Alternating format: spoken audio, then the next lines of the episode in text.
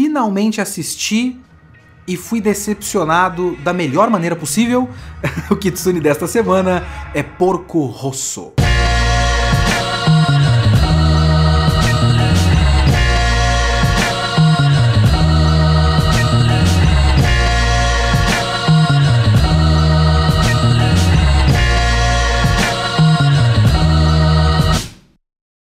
Olá, eu sou o Leonardo Kitsune e o Kitsune da Semana é o meu podcast semanal para eu comentar o que eu quiser, do jeito que eu quiser.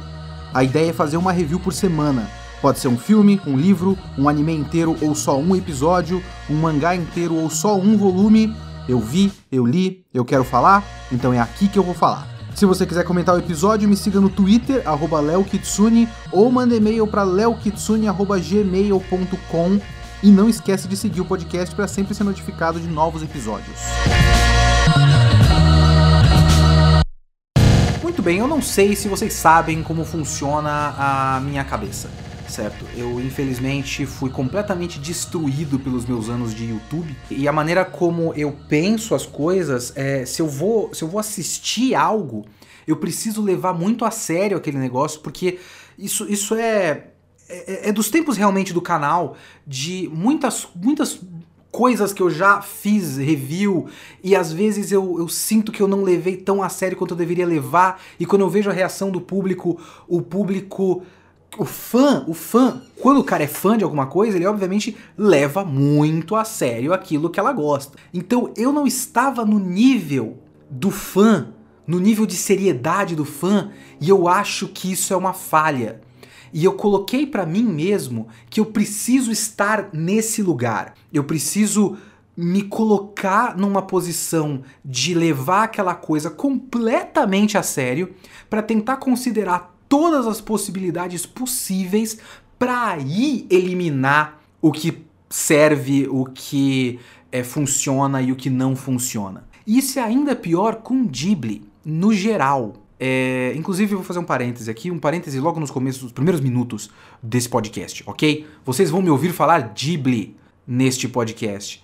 Eu sei que vocês não vão gostar, muitos de vocês, mas até onde eu sei, os japoneses, os fundadores do, do, do estúdio, pronunciam Ghibli e não Ghibli.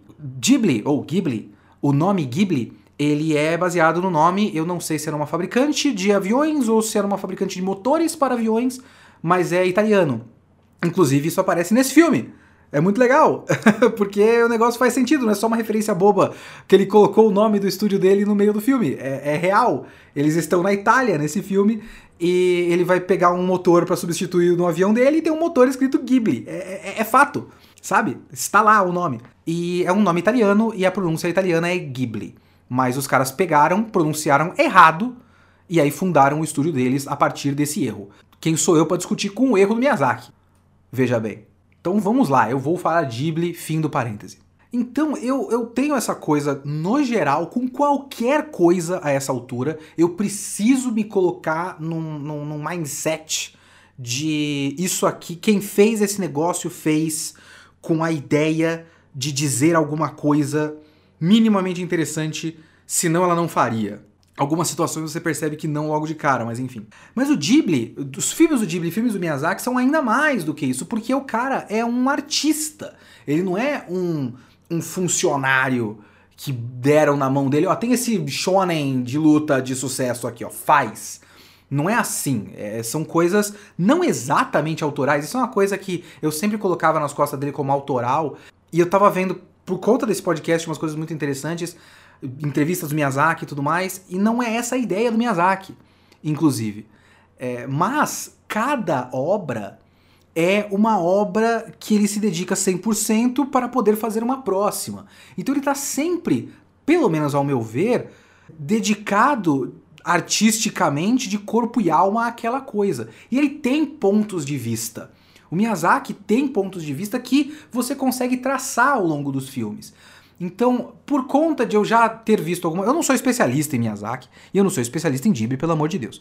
Mas por conta de você ter a sua própria experiência de, de, de eu ter visto muita coisa. E assim, o meu filme preferido da minha vida é do Miyazaki, é o Castelo de Cagliostro. Você vai vendo os filmes do cara e você vê que os pontos de vista dele são recorrentes. ele, no geral, quer dizer as mesmas coisas com ao longo do, dos filmes que ele faz.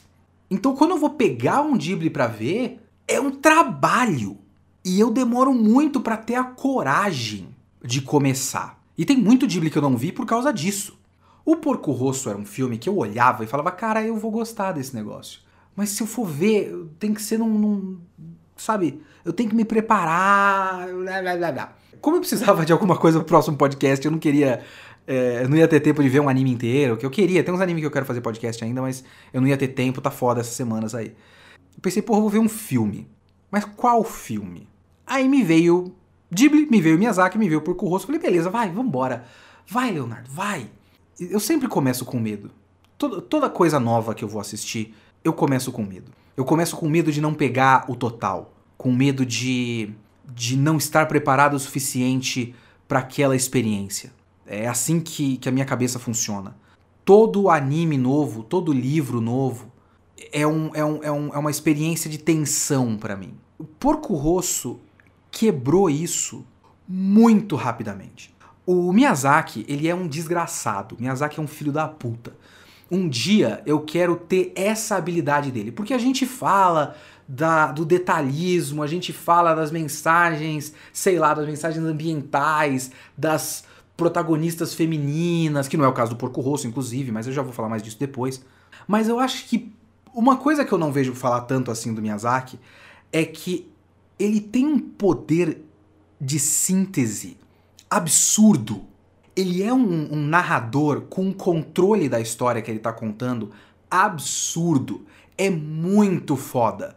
Inclusive, o último podcast que saiu aqui no, no feed foi o meu é, a minha grande piada com o Snyder.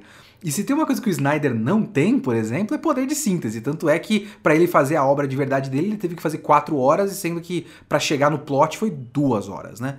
O Miyazaki, ele faz você querer estar naquele mundinho e gostar daqueles personagens e faz você querer amar o filme muito rapidamente. É um bagulho, assim, eu, eu nem sei, eu nem sei se eu consigo explicar em detalhes tecnicamente. Isso me lembrou três coisas, me lembrou três experiências minhas. É, uma são as primeiras páginas de Lúcifer e Martelo, não sei se vocês leram Lúcifer e Martelo.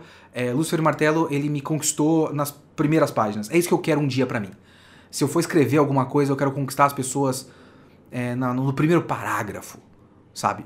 Bons livros fazem você entender o que, que ele quer fazer no primeiro parágrafo, na primeira frase.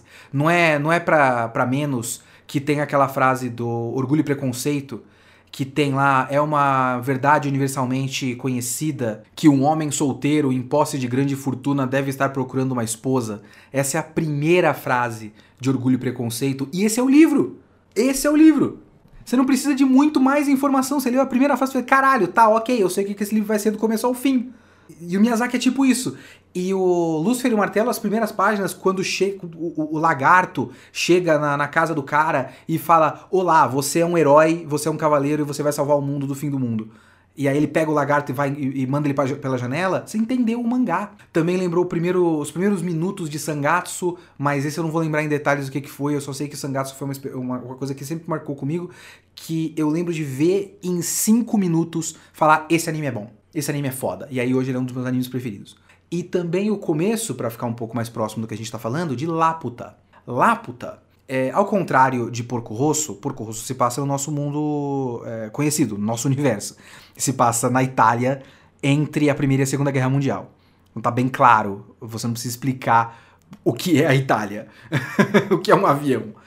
O Laputa ele se passa num mundo mágico, num mundo alternativo, whatever, whatever. Ele é uma história de fantasia. E eles, a história se passa boa parte dela numa, numa vilinha. E você tem que entender como é, como funciona o dia a dia dessa vilinha. Porque isso é muito importante para você entender os personagens principais. E em vez de ele ser descritivo, em vez de você ter personagens explicando, tipo, ah, neste mundo nós precisamos fazer tal coisa. Porque tem, já, vocês já viram mangás por aí, mangás que. Black Clover faz isso logo no começo personagens que fazem parte do mundo em que a história se passa, dizendo: neste mundo, magia é muito comum. Como se eles tivessem consciência de que eles estão no mangá e tem que explicar para você leitor que vive num mundo sem magia que no mundo do mangá tem magia. Em vez de fazer isso, ele cria uma situação e uma situação assim com, com ação, com ações, com fisicalidade, com dinamismo, que faz com que os personagens passem pela vila toda. E eles passam pela vila toda e você vê as pessoas vivendo. Você vê, tipo, as pessoas sendo atrapalhadas por aquele problema que está acontecendo, então você vê o que, que seria o normal e por que aquilo é diferente do normal deles. Mas o normal deles não é o nosso normal, então você sente aquela coisa nova. E é muito rápido. Os primeiros minutos de Laputa são mágicos. E os primeiros minutos de Porco Rosso são quase os meus primeiros minutos preferidos de todo que eu já vi do Miyazaki. O que é Porco Rosso? Vamos lá. Porco Rosso é a história do porco, o Porco Rosso. Porco Rosso em italiano significa porco vermelho. E ele é um porco e ele dirige, dirige, pilota um avião vermelho. Por que ele é um porco? Não é exatamente explicado no filme. Eles chegam a citar que teve um feitiço. É até uma das coisas que me decepcionou nesse filme, que assim que começou, eu olhei e falei: "Ah, tomara que eles nem falem que ele é um porco e tomara que nunca expliquem por que ele é um porco, porque só ele é, é animal, né? Todas as outras pessoas são humanos normais. É... E isso é uma decepção para mim. Não é um grande problema, mas só porque ele não atendeu uma expectativa muito específica minha. Isso não quer dizer nada sobre a qualidade do filme. Mas eles as pessoas apontam para ele, chamam ele de porco. Ninguém faz, ah, nossa, um homem porco. E aí ele é um, um, párea da sociedade, ele não é o coisa do Quarteto Fantástico. Então isso é legal também. É só uma coisa que existe. Ele é um porco. As pessoas aceitaram que ele é um porco. E eles apontam pra ele, ah, um porco, um porco e tal, quando ele tá pilotando o avião. E ficam xingando ele de porco. E depois citam o feitiço. Então existe uma, uma razão in-universe para ele ser um porco. Eu não queria que tivesse, mas isso é uma coisa minha. Esse cara, o Porco Rosso, ele é um herói da, da Primeira Guerra Mundial, desculpa, da Itália.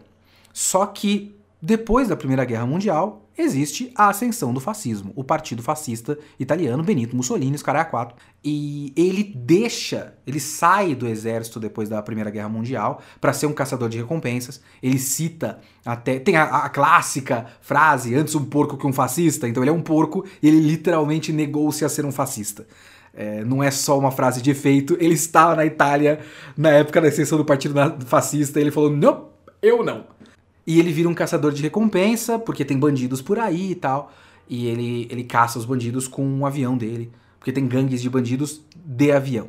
São todos é, hidroplanos, né?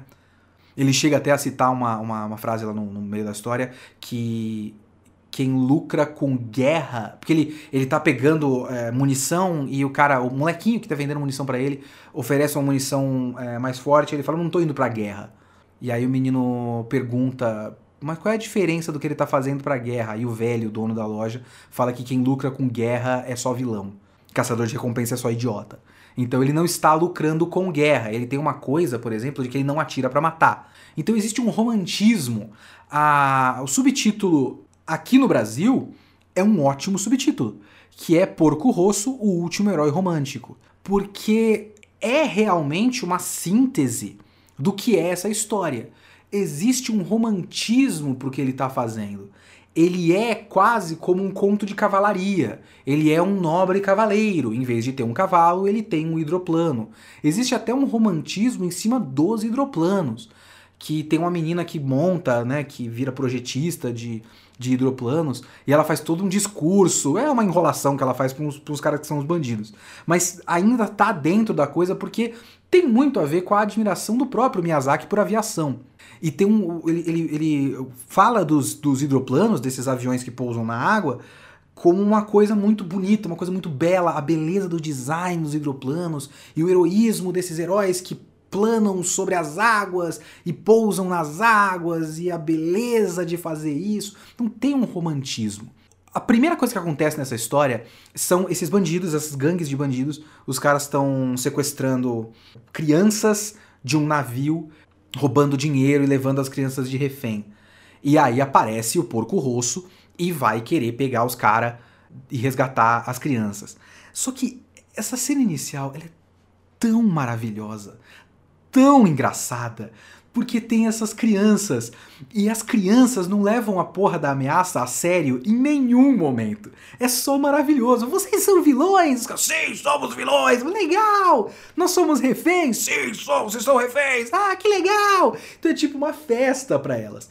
Porque é meio que o clima do, do filme. É intencional que ele faça você acreditar que tudo é muito bobo. Tudo é muito inconsequente sabe? Existem os vilões, os bandidos, e existe um herói, o Porco Rosso. Ele é um herói, ele salva as criancinhas e combate os bandidos, mas ele é honrado. E, e nada daquilo é, é realmente sério, sabe? Até o fim do filme você vai amar os bandidos porque tudo é muito bobo. E, cara, eu, eu simplesmente me rachei de rir com, com todo esse começo das criancinhas atrapalhando os bandidos, para depois as criancinhas atrapalhando o porco e tudo mais. É por isso que eu falei no começo desse podcast que eu fui decepcionado da melhor maneira possível.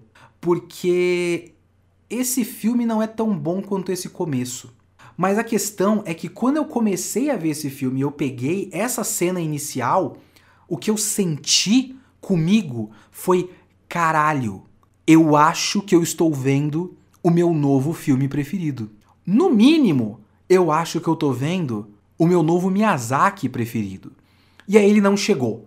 Ele não entregou tudo isso que ele parecia que ele ia entregar no começo. Sabe, ele vai mais ou menos mudando ao longo do filme, tem momentos lindos e assim, é um ótimo filme. Eu gostei muito do filme no fim das contas.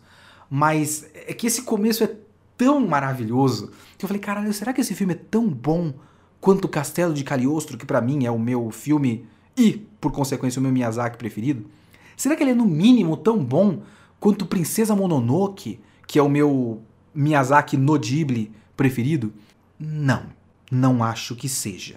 Mas mesmo assim, é, é um baita filme legal. Assim, se é para me decepcionar, tipo, nossa, não é o melhor filme de todos os tempos tá tudo bem. e eu acho que isso, isso, é um problema de hoje. Isso é uma coisa que eu vejo muito por aí. É, a, a, o fã, o público, muito por conta de campanhas de marketing e, e, a necessidade de tudo ter que gerar um hype absurdo e tudo ter que ser a coisa mais fantástica do mundo, o público vai com essa expectativa. Então o público vai assistir uma coisa nova pensando, bom, então esse filme tem que ser o melhor filme que eu já vi na minha vida. E aí, quando não é, é um lixo. Quem foi o filho da puta que fez isso? Sabe? É uma coisa um pouco visceral demais para mim. Mas enfim, ele começa parecendo muito bobo. E se ele continuasse super, super bobo, eu ia simplesmente amar esse filme. Ele ia, ele ia ser basicamente pura alegria por muito tempo. E ele não foi pura alegria por muito tempo. Ele, na verdade, é, é muito interessante, muito inteligente que ele seja enganosamente bobo. Porque, mais uma vez, ele não é um filme bobo. Porque o mundo no qual ele está inserido não é bobo. É um mundo durante a ascensão do fascismo. E isso é muito inteligente da parte desse filme. O porco, ele é o último herói romântico porque da maneira como ele age, da maneira como ele pensa, ele deveria estar num mundo mais simples. Mas o mundo não é simples. E aí, eu vou deixar uma recomendação legal para vocês. Não é um, um, vídeo fantástico, mas ele me fez pensar em coisas e ir atrás de mais informações. É um vídeo de um canal chamado Steven, com M no final, sobre o filme do Porco Rosso. E ele fez a pesquisa dele, então ele tem uns links, eu fui lendo essas coisas. E tem uma coisa muito legal que ele fala, que, que ele mostra, né? Da, da, de entrevistas do Miyazaki e tudo mais, a, o processo da produção do Porco Rosso. Porque o Porco Rosso, isso é importante porque isso se reflete no filme, para mim, acabou que o filme refletiu esse processo, e aí quando eu vi isso aí tudo fez sentido. Porque é o seguinte, esse filme ele foi feito, originalmente ele foi encomendado pela Japan Airlines. Eles queriam um curta-metragem para passar no avião. O, o, Miyazaki tem um mangá sobre é, hidroplanos, é, é, a era do barco voador, o nome do mangá. E ele ia fazer baseado nisso, mas um curta-metragem com batalhas aéreas. Achou que os caras não iam aceitar, eles aceitaram. E ele foi fazendo curta-metragem, mas eu acho que no fim das contas ele nem fez o curta. ele começou como um projeto de curta, mas aí ele evoluiu para um, um longa-metragem. Ao, ao, que parece é um processo bem comum em produções Ghibli. E ele fez é, com a Japan Airlines mesmo. A Japan Airlines patrocinou o filme. Tanto é que se você for assistir é, na própria Netflix, que tem o filme agora licenciado para passar lá, tem aquele texto de abertura em várias línguas diferentes. Porque era um filme exibido nos aviões é, em voos internacionais, né? É, aparentemente, de acordo com a Wikipedia, o filme passou nos aviões da Japan Airlines antes de estrear no cinema, inclusive. Só que era uma coisa muito bobinha. Era uma coisa sobre a paixão do Miyazaki por aviões, por aviação. O pai dele é, construía aqueles zeros sabe? Que são os aviões, inclusive eram os aviões dos, dos kamikazes. E o Miyazaki ficou fascinado por aviação desde a infância por conta do pai dele. Enquanto ele estava produzindo isso, estourou a guerra na Iugoslávia. E aparentemente algum outro conflito que eu não me lembro muito bem, que teve a intervenção do Japão. E o Japão sempre foi razoavelmente neutro, mas o Japão interviu nisso. Foi meio que um choque. E foi um processo durante a produção do Porco Rosso, do Miyazaki começar pensando num filme inocente sobre olha como é legal avião e ver guerras reais acontecendo no mundo e ver que o mundo não é simples e começar a pensar também que ele está colocando isso no meio da ascensão do fascismo, pré-segunda guerra mundial. Enquanto eu assistia o Porco Rosso, eu ficava muito pensando sobre isso. É, tem uns, uns trechos da história que mostram, por exemplo, ele combate os bandidos nessa cena de abertura, depois ele vai num bar e esse bar toca uma canta uma cantora em francês lá, e esse é meio que um território neutro. Os bandidos que ele combateu estavam bebendo nesse bar, então é tudo muito leve, tudo muito bacana mas tem uma melancolia por trás, sabe? A cantora é amiga do porco, aparentemente apaixonada por ele, mas ele não, não quer envolvimento, porque ela já foi esposa de pilotos e todos eles morreram, então ela tem esse trauma e, e ele não quer fazer isso, então ele tem essa. Esse, esse desligamento, esse distanciamento, que é um distanciamento como se fosse heróico, mas é um egoísmo dele. Ele é meio que, e talvez isso seja exatamente a motivação do design dele, ele é um porco chauvinista. Então ele é esse cara das mulheres e tudo mais, mas nunca se ligando a ninguém, e ele age sozinho. Então ele é um lobo solitário. Então tem isso como se fosse uma coisa muito legal, muito romântica, mas o filme vai colocando algumas dicas de que na verdade, isso é um pouco de um egoísmo, e na verdade aquela cantora estava só esperando que, ela, que ele ficasse com ela, porque claramente eles gostam um do outro e seria bom para os dois. E, e, ele vive a vida dele do jeito dele e não tem tempo para isso, e isso faz mal para ela. Mas principalmente a questão de que essas, essas rixas entre pilotos de hidroplano, porque tem um americano que foi lá fazer fama e tudo mais, tudo isso é uma coisa muito boba uma coisa muito romântica, uma coisa de filmes dos anos 70, filmes dos anos 60, que não condiz com a realidade do local onde eles estão.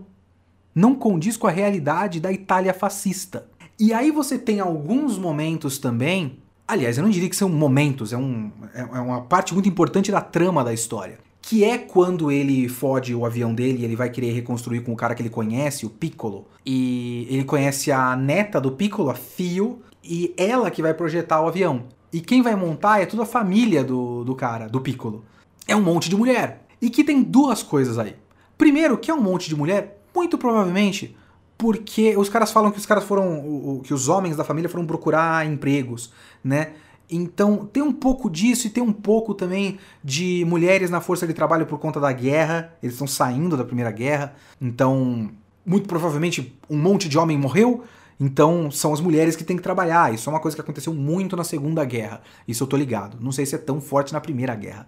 Mas me, me fez pensar nisso. De repente não seja essa questão. Mas o que é mais importante para mim é o fato de que o porco precisa se acostumar com esse um monte de mulher fazendo algo. Porque o porco o Porco Rosso, ele vê, me parece, a mulher com aquela visão que você pode ver como algo romântico, a moda antiga, entre aspas, mas é uma coisa machista e egoísta.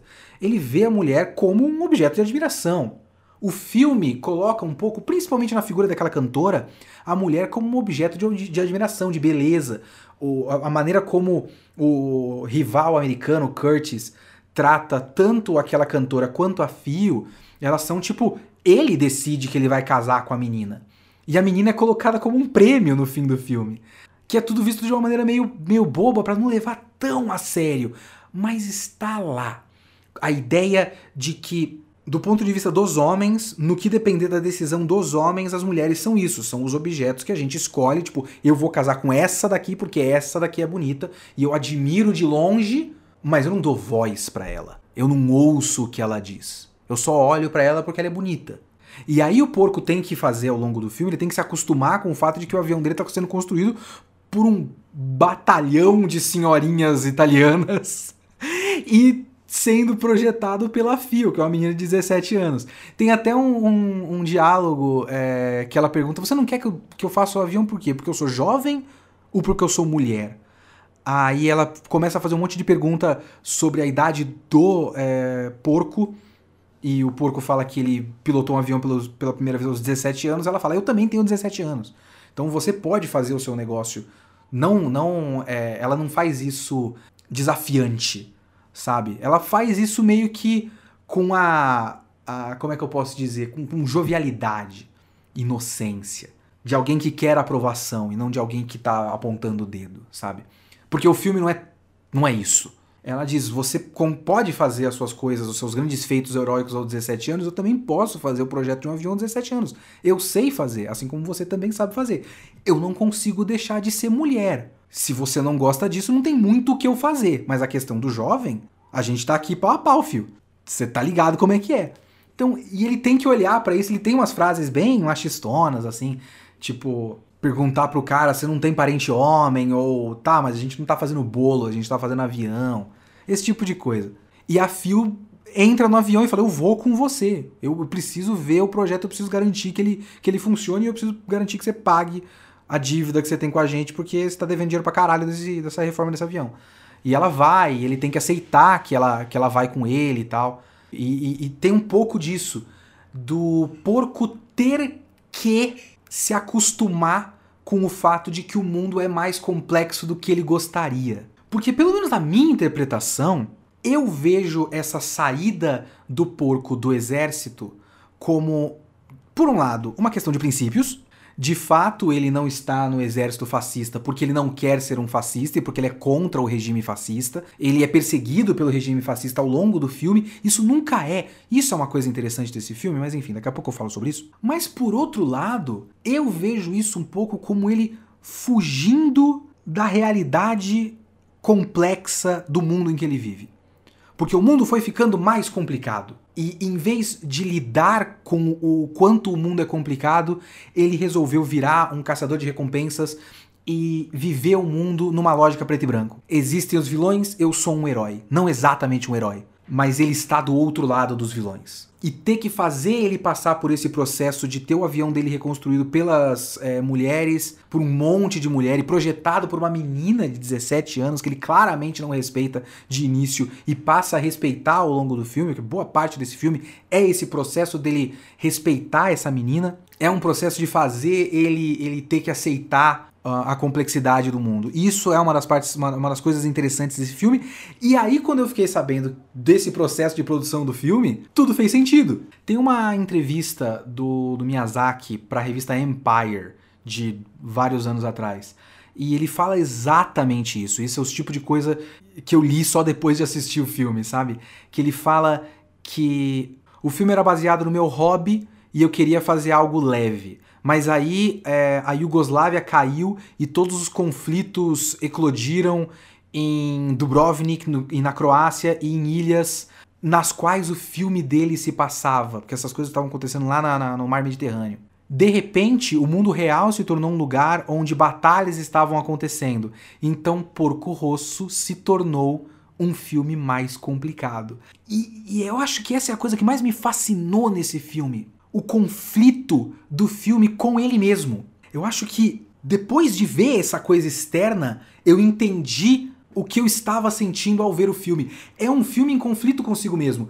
É um filme, por exemplo, essa parte das, é, das, das, mulheres italianas lá, da, da Piccolo, refazendo o avião dele. Inclusive tem a cena da fuga dele que é tão linda, puta que pariu! Quando elas abrem. É, inclusive é muito engraçado, né? Porque eles criam a desculpa de que ele é um sequestrador que fez é, eles trabalharem como reféns e levou o avião sem pagar. E aí, quando ele foge, as senhorinhas saem pela porta porque os espiões italianos estão vendo e começam a gritar: Senhor sequestrador, volte aqui com o avião! Bem mal fingido, assim, é bem. É muito engraçado. E aí, depois ele vai correndo pelo riozinho e passando por pontes, e aí ele tem que decolar. Cara, é tão lindo, puta que pariu, é tão bem feito e é tão. O, o a direção do Miyazaki é tão dinâmica, tão econômica, é, é simplesmente maravilhoso. Mas enfim, em todo esse trecho é o momento em que o filme mais tem que lidar com a complexidade do mundo naquela época. Porque ele está construindo isso e o exército, o governo fascista, o regime fascista, tá atrás dele e ele tem que ficar na moita, mas ele tem que fugir. Ele tem um amigo que ainda tá no exército que até convida ele e fala: Cara, para com essa porra, volta pro exército. Senão os caras vão te perseguir para sempre, é só você voltar. Ele fala, ah, e que ele tem a clássica cena do Anderson Porco com um fascista, ele não aceita, e o cara até fala, eu consigo avisar quando eles estiverem vindo, e é só isso que eu consigo fazer por você. E ele faz, depois ele aparece e consegue, tipo, alertar o porco da chegada do, dos caras. Mas esse é todo um trecho em que ele tá lidando com espionagem e, e é quase uma coisa meio que agente secreto para crianças, assim. Esse filme não é para crianças, o próprio Miyazaki diz bastante que ele normalmente faz filmes para crianças e, e esse, esse filme acabou sendo um filme para homens de meia idade. Mas ele, ele aborda essa questão da mulher a questão da, da, da autonomia e da agência da mulher, ao mesmo tempo que ele aborda o regime fascista e ele tem que escapar do regime fascista, mas antes disso era um mundo romântico e depois disso é uma disputa que podia estar tá num episódio do Popeye. Todo final do filme podia ser um episódio do Popeye. Então é, é meio fascinante para mim como esse filme quer ser isso. Ele quer ser aquela cena de abertura com as crianças. Ele quer ser a disputa de dois homens bobo, porque tem isso também no filme. Uma das coisas que para mim que o filme disse muito é: olha como o homem é um bicho bobo. E ele diz bastante, principalmente com a cena final do filme. E, e ele, quer, ele quer fazer isso, mas de uma maneira leve, de uma maneira assim, brincalhona, whimsical, sabe? Ele quer ser bobo, ele quer ser leve, mas ele começa a olhar para si mesmo e falar, não dá. E o conflito tá ali, na narrativa, na, na sensação de quem tá assistindo. Essa é uma das coisas mais interessantes para mim desse filme. E aí você tem a espécie de plot twist, eu não sei se seria um plot twist. Se você quer pular o spoiler das cenas finais de um filme de 1992, vá para este minuto do podcast agora avance para 36 minutos e 50 segundos. Porque assim, tem uma sequência muito bonita onde o porco está explicando, tá contando a história de uma batalha para Fio. É linda essa cena. Ele está falando lá dele, dos companheiros dele e de um cara que tinha acabado de se casar, que é o, o ex-marido da cantora. É, dois dias antes, eles encontraram pilotos é, alemães, austro-húngaros, não sou muito bom de história, gente. Mas ele encontrou esses pilotos lá e ele foi o único que sobreviveu. E aí tem uma cena que ele, ele se vê num mundo acima das nuvens e vê todo mundo indo embora, que ele viu uma, uma trilha de fumaça, mas trilha, essa trilha de fumaça na verdade são todos os aviões morrendo. E é basicamente aquela mensagem antibélica, anti, antibelicista do Miyazaki sobre guerra é morte. E, e, ele tem uma certa culpa do sobrevivente, sabe? Ele foi o único que sobreviveu daquela batalha, de todos os companheiros e dos inimigos.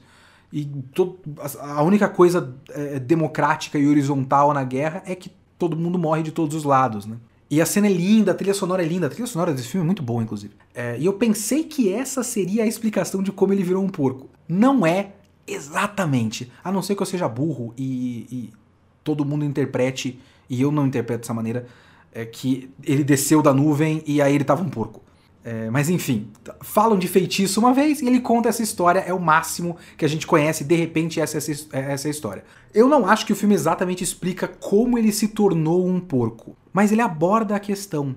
E o porco, o Marco é o nome dele, é um príncipe encantado. E assim, eu não sei se eu gosto do fato de a menina pequena querer ficar com ele. Pelo menos ele não tá, tipo, dando em cima dela, ele não quer nada com ela, a menina que quer com ele, porque ela ficou encantada por um homem mais velho, e, e ela dá um beijo nele. Ele cai fora, né? Isso é um detalhe final do filme, que ele simplesmente cai fora e ela nunca mais viu ele, tipo, sei lá. Tem um, tem um lado meio romântico da coisa, de tipo, olha como ele é um homem honrado e todas as mulheres querem ele de uma história claramente escrita por um homem. O Miyazaki é um cara super legal, mas vamos com calma. Artisticamente, né? Aparentemente é um pau no cu, pessoalmente. Mas enfim. Mas tem esse lado, esse lado não é muito legal, não sei se eu gosto, não sei se eu aprovo. Por outro lado, tem o fato de ele ser, de fato, um príncipe encantado. Porque ela dá um beijo nele e ele volta a ser humano. Não mostra, né? A câmera não mostra. O Curtis olha e fala, o seu rosto! E ele não quer falar nada disso, pega o avião e vai embora. E eu acho isso muito interessante, porque é uma história hiper romântica num mundo que não pode ser. E ele é um príncipe cantado de contos de fada, num mundo que não comporta contos de fada. Então ele some, porque não tem como ele viver. Não tem como ele se integrar a esse mundo. Isso é muito interessante. Eu acho, quanto mais eu penso nesse filme, mais interessante ele fica. Por outro lado, ele dá uma morrida, agora falando de ritmo de narrativa e tudo mais, esse filme dá uma morrida lá pro meio. É, tem umas partes que diminuem um pouco a, a energia. E o final, assim, eu entendo a intenção, que tem a ver com aquilo que eu falei de olha como o homem é um bicho bobo, idiota. E é engraçado, tem, tem, tem a sua graça dos caras terminarem numa briga de soco e tal, porque eles são dois idiotas, tanto o porco quanto o Curtis. Mas Sabe quando eu olhei e falei, porra, mas. Então tá, né? Eu não sei se eu gosto muito do final é, no geral. Eu falei na parte dos spoilers que você acabou de ouvir, caso você não tenha pulado, que tem muitas coisas, muitas ideias interessantes. Tem uma ideia central interessantíssima para mim. Mas o fato de terminar numa disputa pela menina ou pelo dinheiro e acabar numa briga de soco, eu não sei, eu não, eu não consigo descrever exatamente porquê mas foi um negócio que eu fiquei assistindo e falei: tá bom então, então beleza.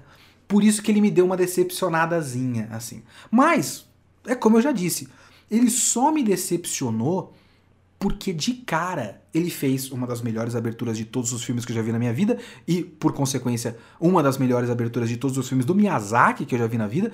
Isso considerando que o Miyazaki é muito bom de abrir as suas histórias é um narrador excelente com uma economia narrativa absurda. E quando eu comecei a ver, eu falei: caralho, é isso. O filme para acabar com todos os filmes. E aí ele não foi. Então, ele só não alcançou uma expectativa absurda que eu criei no começo. É, é um filme muito legal, com um final que foi meio que. É, ok. É um ótimo filme. Eu ainda continuo recomendando. Assistam de qualquer forma um, um Miyazaki médio é melhor do que 99% dos animes que existem. Então vão. Não, a gente não precisa é, querer ser diferente, querer ser floquinho de neve. O Miyazaki é foda demais. E o cara é bom e não é, e, e não é super valorizado. O Miyazaki é quem ele é porque ele é o que ele é. Mesmo sendo talvez um pau no cu. É o nosso pau no cu comunista, ok? Porque tem isso também. Ah, antes de eu terminar, tem o fato de que talvez o negócio do porco rosso ser um porco rosso, um porco vermelho, tenha a ver com até declarações do Miyazaki dizendo que ele achava que ele seria o último porco vermelho dos amigos dele, no sentido de ele ser um comunista. E comunistas são chamados de porcos. E ele achou que ele seria o último comunista do meio dele, o último porco vermelho do meio dele. Então, assim, tamo lá, Miyazaki. É nóis! é um ótimo filme, assistam, é bom pra caralho.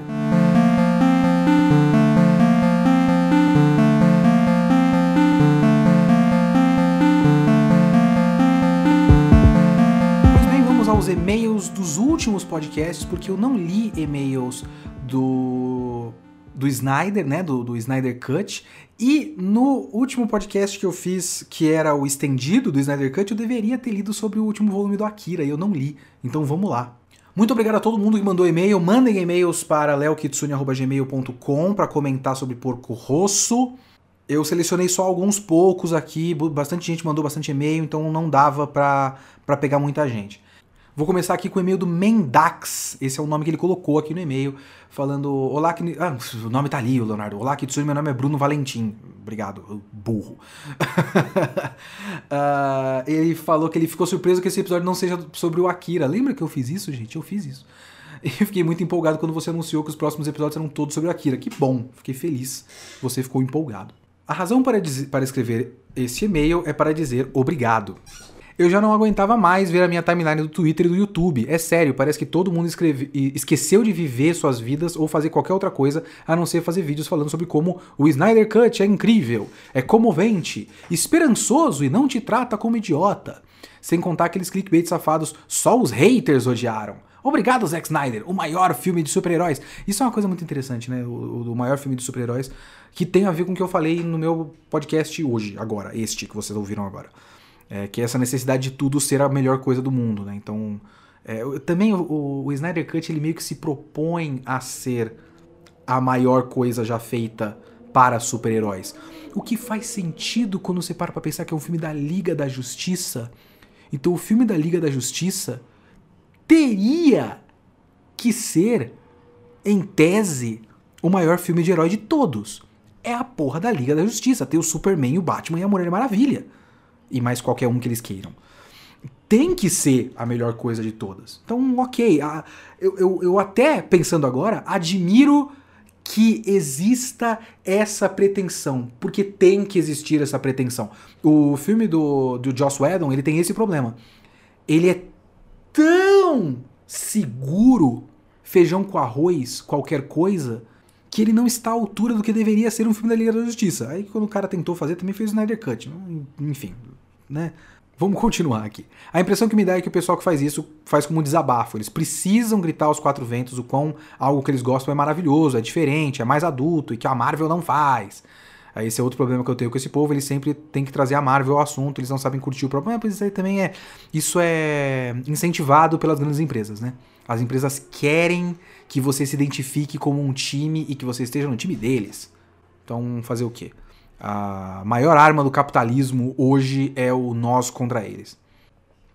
Continuando toda essa empolgação, cara, parece muito forçado. Puta que pariu, por uma semana me senti numa realidade paralela. A impressão que eu tive foi: essas pessoas assistiram o mesmo filme que eu, ou vai ver, eu vi o filme errado. Porque é assim que funciona para eles. Se você não gostou, é porque você não viu o filme direito. Isso aí eu tenho experiência de anos de YouTube para isso, sabendo que esse é um argumento muito comum. Meu problema com esse filme não é o fato dele ser ruim. Filme ruim tem um monte por aí. Meu problema com ele não é nem ele ser muito pretencioso e megalomaníaco. O que me incomoda nele são coisas mais simples, como o fato do Snyder nunca ter entendido os personagens do universo DC. E o fato desse filme ter quatro horas sem motivo nenhum, a não ser ego do diretor. Porque tem isso, cara, o Snyder é arrogante e egomaníaco. É só ver a maneira com que ele responde quem critica o trabalho. Que tipo saiu uns 15 trailers desse negócio antes do lançamento, porque o Snyder não consegue se segurar. Ele tem que mostrar que a sua versão é diferente e muito melhor do que a do Joss Whedon. Não basta ele tá há uns 5 anos falando isso e postando foto dessa porra naquela rede social que só ele usa. Esqueci o nome dessa porra, ter isso, né? Tem uma rede que só ele usa é, mesmo tendo conseguido o que queria, ele ainda precisa se autoafirmar. Sem falar daquele epílogo safado que não serve para nada, a não ser pro Snyder tentar um golpe e continuar um universo de filmes que nem existe mais. Sim, eu também me solidarizo com a tragédia que aconteceu com ele. Na verdade, se sou eu, eu tinha mandado a Warner se fuder e nunca que eu iria deixar esse bando de arrombado ganhar dinheiro de novo em cima do meu trabalho e promover o serviço de streaming deles em cima do meu nome depois do que eles fizeram, que é muito fato, ele tá muito certo aqui. Porque a Warner só tá usando ele. E isso é que ele tá é isso que ela tá fazendo agora. Porque agora ele é útil para eles. Eles não estão nem aí pros fãs ou pro próprio Snyder. Eles só viram a chance de ganhar dinheiro e aproveitaram. Mas isso sou eu, não concordo. Eu acho que o Snyder ganhou bastante com isso também. Porque o Snyder saiu como um herói, um herói antissistema. A Warner cortou as asinhas dele e aí a Warner usou essa cortada de asinha para colocar o filme dele nessa versão do diretor. E aí ele sai como um herói, sendo que ele tá lançando no serviço de streaming da Warner. Todos estão ganhando com isso. Mas enfim. Mesmo assim, eu tenho que dizer que eu acho muito bacana que o Zack Snyder, como artista, depois de tudo que esse homem passou, ele tenha conseguido finalmente mostrar o seu projeto para os seus fãs. Isso eu acho muito foda. E sim, essa versão é melhor do que a 2017 em algumas partes, é pior em muitas outras também, mas no que essa versão é melhor, ela é melhor, tipo, esse miojo é melhor do que bosta, mas ele não deixa de ser um miojo. O problema é que eles falam desse miojo como se fosse lasanha. É um pouco isso. Eu acho que na, na, na minha conta, os filmes acabam equivalentes, assim. Mas é, tipo, as coisas que são melhores, os fãs que gostaram, são fãs, super valorizam pra caralho, né? Aí tem o e-mail do Israel aqui, também sobre o Snyder Cut. É, e aí, Kitsune, primeiro, primeiro eu quero parabenizar pelo trampo que você tem feito nesse cast. Tem sido excelente ver como você chega em pontos pertinentes nas obras que você trata em seu podcast semanal. Acabei de escutar o programa sobre o Snyder Cut e as conclusões a que você chegou são excelentes, mesmo sem Aparentemente, ele colocou entre parênteses aqui, saber que Zack Snyder é defensor do objetivismo, tese criada pela pensadora ultraliberal Ayn Rand. Senhor Israel, não, eu sabia sim, eu estava ligado. Conheço bem toda a palhaçada do objetivismo é, da Ayn Rand e do fato de que ele até coloca aqui no, num ponto do e-mail que ele, o Zack Snyder quer fazer uma adaptação da Revolta de Atlas e depois ele se corrige falando que é a nascente. Eu tava ligado disso aí, é um projeto, um passion project dele, sabe? Um projeto pessoal é, que ele tem de muito tempo. E eu tô ligado de tudo isso, mas lendo o e-mail dele pra todo mundo aqui. Caso não conheça, faço aqui uma breve explanação.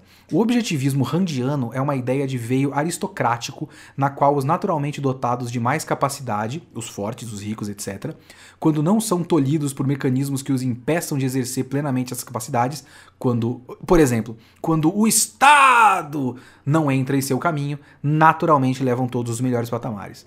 Levam todos a melhores patamares.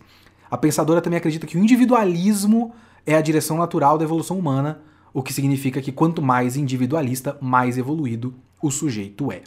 Ayn Rand também já justificou o extermínio indígena na televisão, bem como já afirmou que a desigualdade não só é irremediável, como é boa, mentalidade que já se tornou chavão no liberalismo. E seu pensamento influenciou a criação do movimento libertário, o famigerado anarcocapitalismo. É, esse pensamento, agora eu falando no e-mail, esse pensamento dela é tipo a base do pensamento do Partido Republicano americano é, e o Partido Republicano, Republicano americano, hoje tomado por uma. basicamente por um neonazismo, né? É, que os caras curtiram muito simplesmente sair do armário e falar: não, a gente realmente só gosta. É, de, de, branco e hétero. É, mulher, negro, pobre, gay é errado. E a gente quer que se foda é, esse pensamento do Partido Republicano Americano é basicamente o que o pessoal aqui do Brasil copia, porque tudo que a gente está vivendo hoje é quase como se eles estivessem vendo uma versão resumida de tipo prints do Fortran e aí todo o nosso governo são prints do Fortran de, de anarcocapitalista é, é, libertário, objetivista randiano, republicano americano, sabe? Aí ele continua. Zack Snyder, inclusive, já anunciou que dirigirá uma adaptação cinematográfica de A Nascente, não a Revolta de Atlas, uma distopia ah, na qual os patrões de um país, fugindo da perseguição de um Estado autoritário, decidem se exilar, fazendo com que o lugar inteiro desande. Acho que esse é o Revolta de Atlas. Sim, é isso mesmo. Os operários não sabem mais operar suas próprias ferramentas porque subitamente seus patrões desapareceram. Depois de saber disso, é inevitável não aguardarmos com ansiedade por essa gema reluzente da sétima arte. Isso é muito legal. Realmente, esse, acredito que a Revolta de Atlas é uma história sobre como os patrões se revoltam e vão embora e o mundo não consegue sobreviver. Quando hoje a gente viu com, com, é, com a pandemia, com o coronavírus, que quando você deixa as pessoas em casa por causa da, do isolamento social, da, da, da quarentena que deveria ter existido, que se fosse tivesse feito um lockdown de verdade, a gente tinha acabado com essa porra muito mais rapidamente. Mas quando você coloca o trabalhador em casa, nada acontece porque o patrão não sabe fazer o trabalho. Falo aqui como um operário a minha vida toda, não de fábrica, mas enfim. É, muito obrigado, Israel. Sim, eu estava ligado. É, eu não sei se eu cheguei a usar exatamente o fato de eu saber disso para pautar a minha opinião, mas as coisas vão naturalmente caminhando umas para as outras, né? Porque o pensamento dele tá lá no filme de qualquer forma. Então, enfim, muito obrigado, Israel. Agora vamos para e-mails de Akira. Tem aqui o e-mail do Gustavo Silva. É, primeiramente, queria agradecer por essa série e pelas análises que você faz no podcast. É sempre muito bom e refrescante ver investigações que vão além do óbvio do gostei e não gostei. Ele fala aqui, ó, sobre o volume 5, aquela fala do Tetsuo cientistas me fez pensar num paralelo com a filosofia do Pascal, sim, o matemático. Estando imerso no chamado século do racionalismo e da modernidade, Pascal vai defender algumas ideias que também podem ser encontradas em outros filósofos da sua época, como Descartes e Leibniz. Leibniz? Deve ser Leibniz.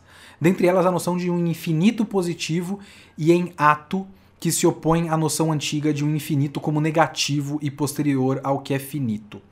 Agora é o infinito que é visto como principal e seu acesso pode ser dado de forma direta, sempre por meio de uma reflexão interior e sem mediação alguma. Para Pascal, no entanto, essa auto-reflexão levará à constatação de uma completa miséria humana, cuja razão nada pode compreender na totalidade.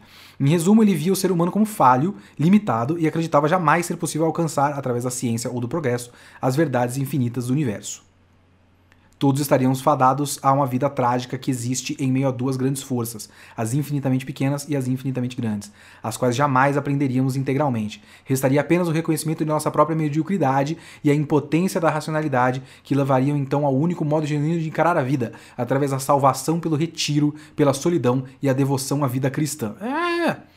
Dito, digo tudo isso para concordar com a análise que você fez nos episódios passados, dizendo que a obra parece muito mais próxima de uma defesa das suas temáticas espirituais do que científicas ou cyberpunk.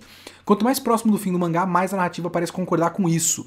O que me leva a pensar sobre o volume final. Divido muito dos pensamentos que você expressa ao longo do episódio. Pessoalmente, senti que o último volume talvez seja o mais fraco dentre todos, apesar de ainda ser um esplendor em questões de narrativa. Principalmente pela falta de coesão, em especial, da sua mensagem final. Ou talvez eu que seja burro. Essa é a, a tristeza, né? Tipo, eu não entendi. Ou realmente não tinha muita coisa aqui? Aí ele fala bastante coisa que ele não, não gosta muito do, do volume final, que falta um pouco de coesão. Ele fala até de um negócio que me incomodou quando eu tava lendo e e eu só não quis falar no podcast porque eu não achei muito relevante, que é aquele doutor Simon, que ó, ele foge do porta-aviões do governo americano, infiltrado em uma nave e consegue chegar no Tóquio com uma aparente missão a ser realizada, mas nunca nos é dito que ele deveria fazer ou qual era o seu plano.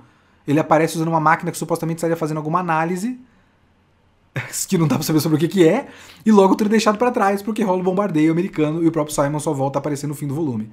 É, meio que. Ele tá lá, né? É foda, realmente é isso. Aí ele fala da sequência final, que ele acha que é um dos melhores e mais emocionantes momentos da saga, junto com aquela breve cena do Tetsuo se comunicando com o espírito da Kaori. Acha interessantíssimo o recurso usado nos painéis em que o Kaneda é absorvido pelas memórias do Tetsuo, onde não há paginação e os quadros não são bem definidos, passando essa sensação de completa imersão e desorientação. De todo modo, penso que outra interpretação possível para a parte da conversa entre o Kaneda, Miyako e as crianças poderia ser a de que esse desvio do fluxo que culminou na realidade horrível onde dezenas de crianças foram torturadas e passaram por experimentos bizarros é apenas fruto da ganância e do desejo humano em querer controlar tudo através da ciência. Novamente ressoando aqui com a questão pascali pascalina, que é o fato de que a gente vai atrás da ciência, mas na verdade a gente tem que ter um contato, se eu entendi direito, né, com a parte mais espiritual nossa. O que a Miyako e as crianças parecem estar defendendo aqui não é uma justificação dos horrores que sofreram, mas, ao contrário, uma proposição de que, enfim, eles poderiam encontrar sua agência e fazer eles mesmos o seu próprio futuro. Como eles mesmos dizem nos volumes anteriores, trata-se de buscar um futuro no qual eles possam optar, onde, como ela comenta nesse volume final, as escolhas deles, os excluídos, os marginalizados, os oprimidos, fossem privilegiadas, onde eles não sejam mais usados como ferramentas ou ferramentas de um governo X ou Y, como armas ou ferramentas de um governo X ou Y. E esse fluxo, ao menos segundo a interpretação que eu faço, parece demandar um não ressentimento e uma postura de superação do passado. Faz algum sentido. Se levarmos isso a sério, passamos a entender melhor a dualidade entre o Kaneda e o Tetsu, a forma como o segundo nunca conseguiu se ver livre dos traumas, o abandono parental, vemos pelas lembranças do mesmo, e a forma como a mãe adotiva o despreza, que ele foi abandonado ao menos pela sua mãe biológica, mas é possível que pelo pai também, dado que o Tetsu parece não reconhecê-lo na lembrança de seu nascimento, que ocorre nos volumes passados, o complexo de inferioridade, o vício, etc. Enquanto o primeiro está sempre se apresentando como um líder que não desiste, que busca alternativas e que vai atrás do que quer. Essa hipótese se confirmaria pelo modo como Kaneda quase é consumido pelas lembranças do Tetsu e pelo arrependimento de não ter sido um amigo bom o suficiente. E aí que a Kei consegue puxá-lo pra volta da realidade e tudo mais. É... Assim como você disse, acho um tanto duvidosa a escolha de manter o nome de Grande Império de Tóquio, mas certamente uma República Democrática de Tóquio não seria tão punk e inconsequente ao estilo Kaneda que conhecemos. Me parece mesmo a ideia de fazer viver no agora aqueles que vivem nele. Por isso a adição de Akira, que vive dentro de nós, em título do Império. É verdade, tem esse detalhe. Que não é detalhe, tá escrito gigante lá, né? Eu penso que talvez essa forma final faça um pouco mais de sentido. Assim também compreendo demos o retorno dos fantasmas tanto de Tetsu como do Yamagata, que vivem junto do Kaneda, também um sensitivo, também um dos que conversa com o coração. Muito obrigado, senhor Gustavo Silva. E o seu e-mail foi gigantesco, outras pessoas mandaram também, Guilherme Teixeira, Frederico Ferreira, é, Júlio Troiano. É, muito obrigado a todo mundo e ficamos por aqui com os e-mails, pessoal.